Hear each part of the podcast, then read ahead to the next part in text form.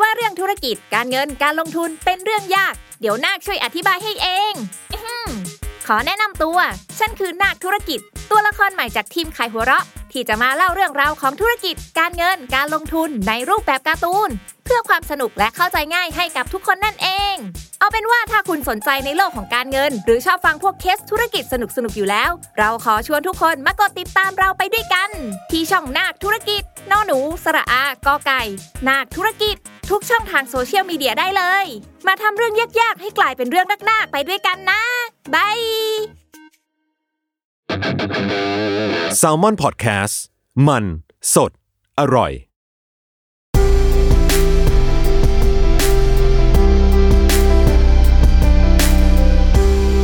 อียร์พ็อกเก็ตบุ๊กหลับตาฟังหนังสือ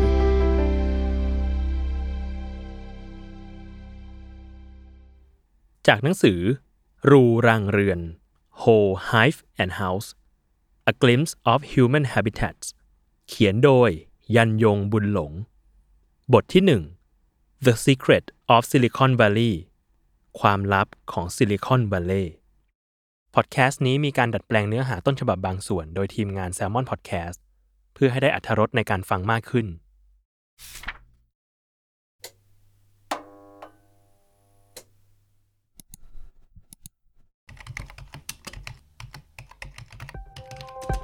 ตอนเริ่มเขียนหนังสือเล่มนี้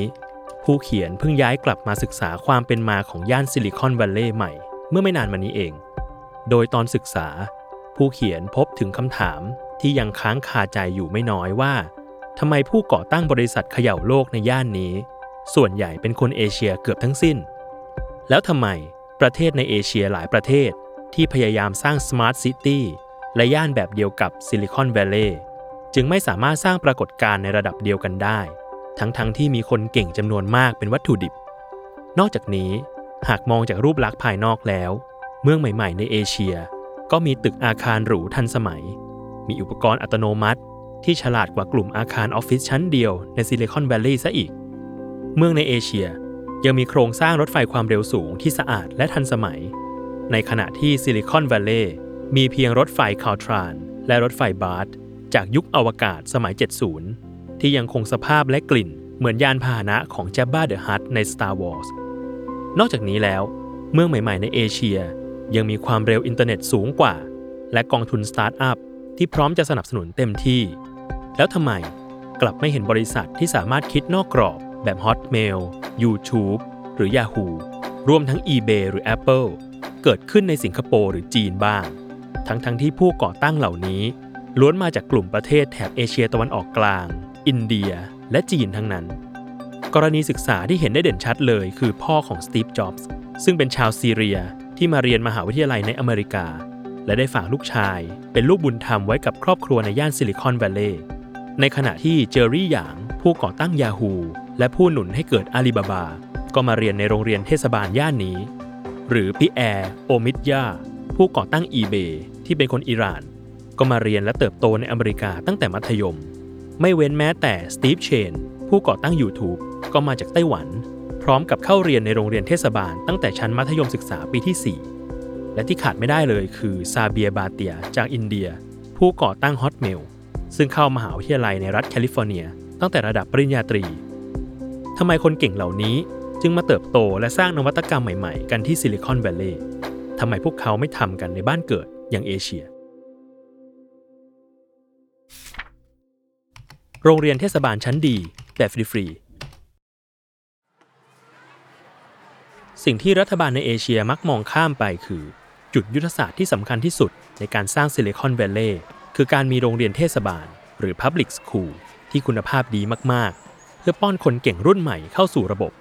ซึ่งสตีฟจ็อบส์และสตีฟวอซเนียก ผู้ร่วมก่อตั้ง Apple อีกคนหนึ่ง ก็เคยเรียนฟรีในโรงเรียนเทศบาลในย่านนี้ โรงเรียนเทศบาลของพวกเขามีชื่อว่า Homestead High School และทั้งสองก็ได้มีโอกาสรับรู้แนวคิดใหม่ ๆ ในยุคนั้น จากชมรมอิเล็กทรอนิกส์ซึ่งตั้งอยู่ไม่ไกลจากชมรมฝึกอาชีพซ่อมรถยนต์ ในหลักสูตรเทคนิคที่นักเรียนสามารถเลือกลงเองได้ และในปัจจุบันได้เพิ่มสาขาเทคโนโลยีชีวภาพและหุ่นยนต์เข้าไปด้วย เมื่อราวยุค 80 คนที่ชอบเรียนด้านเทคนิค อาจเรียนวิชาซ่อมรถ วิชาเขียนแบบ หรือเข้าชมรมอิเล็กทรอนิกส์ ผนวกกับวิชาที่เน้นทฤษฎีทั่วไปอย่างฟิสิกส์หรือเคมีเข้าไปด้วย แต่ในสมัยนี้คนที่ชอบทางด้านนี้ จะเข้าไปเรียนหุ่นยนต์และ 3D Printing ในห้องเรียนที่เคยเป็นห้องสอนซ่อมรถ ซึ่งจะถูกปรับให้เป็นห้องที่มีแขนหุ่นยนต์ สามารถพิมพ์งาน prototype ออกมาโดยตรงจากคอมพิวเตอร์ นอกจากโรงเรียนเทศบาลแล้ว มหาวิทยาลัยรัฐในย่านนี้ ก็เป็นส่วนสำคัญในการส่งคนเก่งเข้าสู่ระบบ เพราะมหาวิทยาลัยเทคนิคระดับโลกจำนวนมากที่รายล้อมย่านซิลิคอนแวลเลย์พร้อมจะร่วมมือวิจัยกับสตาร์ทอัพใหม่ๆ ที่เกิดขึ้น พร้อมกันนี้ จากการสำรวจของบริษัท Hiring Soft ในปี 2017 จะเห็นได้ว่ามหาวิทยาลัยอันดับหนึ่งที่ป้อนคนเข้าสู่บริษัทต่างๆ ในซิลิคอนแวลเลย์คือ มหาวิทยาลัยสาธารณะของรัฐ นอกจากนี้แล้ว 7 ใน 10 จากมหาวิทยาลัยอันดับสูงสุด ล้วนแล้วแต่เป็นมหาวิทยาลัยรัฐแทบทั้งสิ้น เก็บภาษีเข้าเมืองไม่เข้าส่วนกลาง เมื่อโรงเรียนเทศบาลมีคุณภาพดีแล้ว ผู้ปกครองจะดิ้นรนมาทำงาน และเช่าบ้านในย่านนั้นเอง พร้อมกับราคาอสังหาริมทรัพย์และที่ดินก็จะขึ้นตามไปด้วย สมมุติว่า อยากให้ลูกเข้าโรงเรียนเทศบาลโฮมสตี t ไฮสคูลที่สตีฟจ็อบเคยเรียน เราก็จะต้องอาศัยอยู่ในย่านที่ทางโรงเรียนเทศบาลกำหนดไว้ การทำเช่นนี้นอกจากจะลดปัญหาการจราจรแล้ว ยังเป็นการชักจูงให้คนเก่งเข้ามาทำงานในย่านนี้ด้วย เพราะถ้าไม่อยู่ในย่านนี้ ลูกก็จะไม่ได้เข้าโรงเรียน หรือถ้าแม้จะรวยมากแค่ไหนก็ฝากเข้าไม่ได้ เพราะที่นี่เรียนฟรีอยู่แล้ว หลายเมืองจึงมีการแข่งกันปรับปรุงโรงเรียนเทศบาลให้ดี เพื่อเป็นจุดขายในการดึงคนเก่งเข้ามาทำงาน ดังนั้น หลายครอบครัวที่อยู่ในวัยทำงาน มักจะยอมอยู่ในย่านที่แพง แต่โรงเรียนดีและฟรี มากกว่าจะไปอยู่ในย่านที่ถูก แต่โรงเรียนไม่ดีทำให้ต้องจ่ายค่าโรงเรียนเอกชน ซึ่งแพงกว่าค่าเช่าและค่าผ่อนบ้านหลายเท่าตัวมาก ในย่านซิลิคอนแวลเลย์และในรัฐแคลิฟอร์เนีย รัฐจะเก็บภาษีบ้านและคอนโดทุกปี โดยหักในอัตราปีละประมาณ 1.1 ถึง 1.6%ขึ้นอยู่กับเมือง และเงินนี้ไม่ได้เข้าส่วนกลางของประเทศ แต่เข้าเมืองนั้น เพื่อเอาไว้ใช้สร้างโรงเรียน ห้องสมุดสาธารณะ และลานกีฬาต่างๆ ดังนั้นถ้าเมืองไหนดึงคนเก่งเข้ามาทำงานได้มาก เมืองนั้นก็จะสามารถสร้างฐานการเงิน เพื่อสร้างโรงเรียน และสร้างคนเก่งรุ่นต่อไปได้เรื่อยๆ เด็กนักเรียนที่จน หรือมีฐานะปานกลาง แต่มีแนวคิดใหม่ๆ ก็ยังสามารถเข้าถึงการศึกษาชั้นดีได้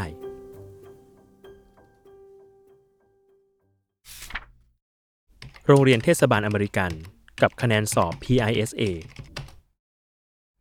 มาร์ตินคาร์นอย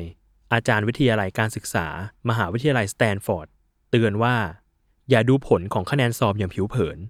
เพราะหลายประเทศที่มีคะแนนสอบเฉลี่ยต่ำ กลับสามารถสร้างเศรษฐกิจเทคโนโลยีสมัยใหม่ได้ ในขณะที่ประเทศซึ่งคะแนนสอบสูงกลับไม่สามารถทำได้ สังเกตว่า โรงเรียนเทศบาลในสหรัฐอเมริกาโดยรวมแล้ว จะมีคะแนนสอบเฉลี่ย ต่ำกว่าประเทศสิงคโปร์เกาหลี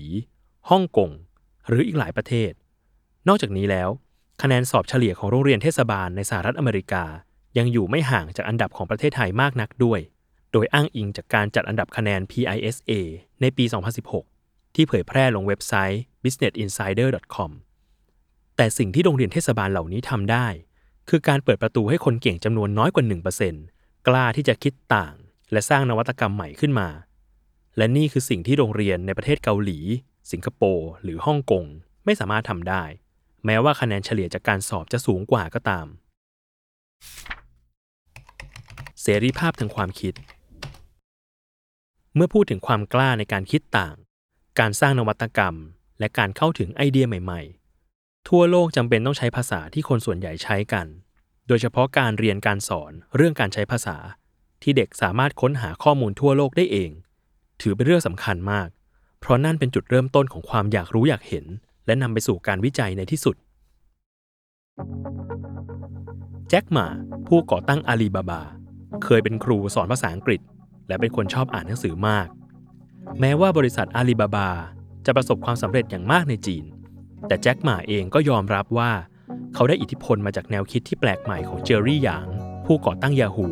ในขณะที่ทั้งสองคนกำลังเดินทัวร์กำแพงเมืองจีนด้วยกันเมื่อ 20 ปีที่แล้วลีเฟลมิงศาสตราจารย์ด้านวิศวกรรม ที่มหาวิทยาลัยแคลิฟอร์เนียเบิร์กลีย์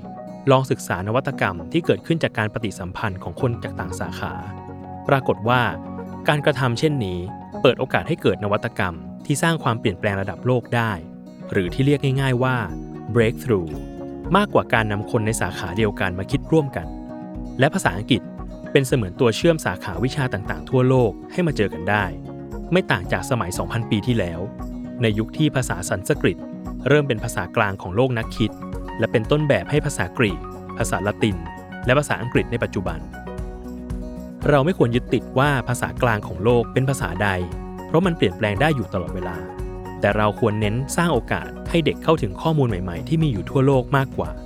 และในยุคปัจจุบันข้อมูลเหล่านั้นยังเป็นภาษาอังกฤษ อีกสิ่งหนึ่งที่ผู้เขียนเห็นได้ชัดๆ เมื่อลองเข้าไปดูห้องเรียนในย่านซิลิคอนแวลเลย์คือการเชิญชวนให้เด็กตั้งคำถามกับผู้ใหญ่ โดยสร้างบรรยากาศด้วยการมีภาพโปสเตอร์ของไอน์สไตน์แปะอยู่ในห้องเรียนหลายห้อง ที่ไม่เกี่ยวข้องกับวิทยาศาสตร์เลย เนื่องจากโรงเรียนเทศบาลในซิลิคอนแวลเลย์ไม่มีการแบ่งสายวิทย์หรือสายศิลป์นักเรียนสามารถเลือกและผสมผสานวิชาที่อยากเรียนเองได้ บนรูปที่ติดเขียนพาดหัวว่า แม้แต่ไอน์สไตน์ยังถามเลย และเมื่อเดินออกไปนอกห้อง ก็จะเจอภาพวาดฝาผนัง เป็นรูปเนลสันแมนเดลา บนฝาผนังโรงยิม ซึ่งเขียนว่า การศึกษาคืออาวุธที่รุนแรงที่สุดที่คุณจะเอาไว้เปลี่ยนแปลงโลก การสร้างความกล้าในการตั้งคำถามกับทฤษฎีเก่าๆ หรือการตั้งคำถามกับผู้มีอิทธิพล เป็นกระบวนการคิดที่ถูกสอนมาแล้วกว่า 50 ปี ในโรงเรียนเทศบาลย่านซิลิคอนแวลลย์ สุดท้ายแล้ว สิ่งที่ทำให้คนเอเชีย ย้ายมาสร้างนวัตกรรมที่แปลกใหม่ในย่านซิลิคอนแวลเลย์ได้ อาจจะไม่เกี่ยวกับเรื่องเทคโนโลยี ตึกอาคารที่ดูทันสมัย หรือความเร็วของอินเทอร์เน็ตเลยก็ได้ มันอาจจะเป็นแค่เรื่องเล็กๆ ทางวัฒนธรรมที่ยอมรับการถกเถียงระหว่างผู้ใหญ่และเด็ก ระหว่างทฤษฎีเก่าและใหม่ที่เกิดขึ้นต่อจากนี้ไป ติดตามรายการ In Ear Pocket Book ได้ทุกวันอาทิตย์ ทุกช่องทางของ Salmon Podcast